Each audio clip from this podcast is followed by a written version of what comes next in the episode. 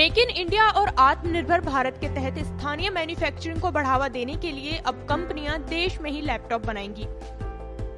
इससे देश में पिछहत्तर हज़ार लोगों को नौकरी मिलने की उम्मीद है।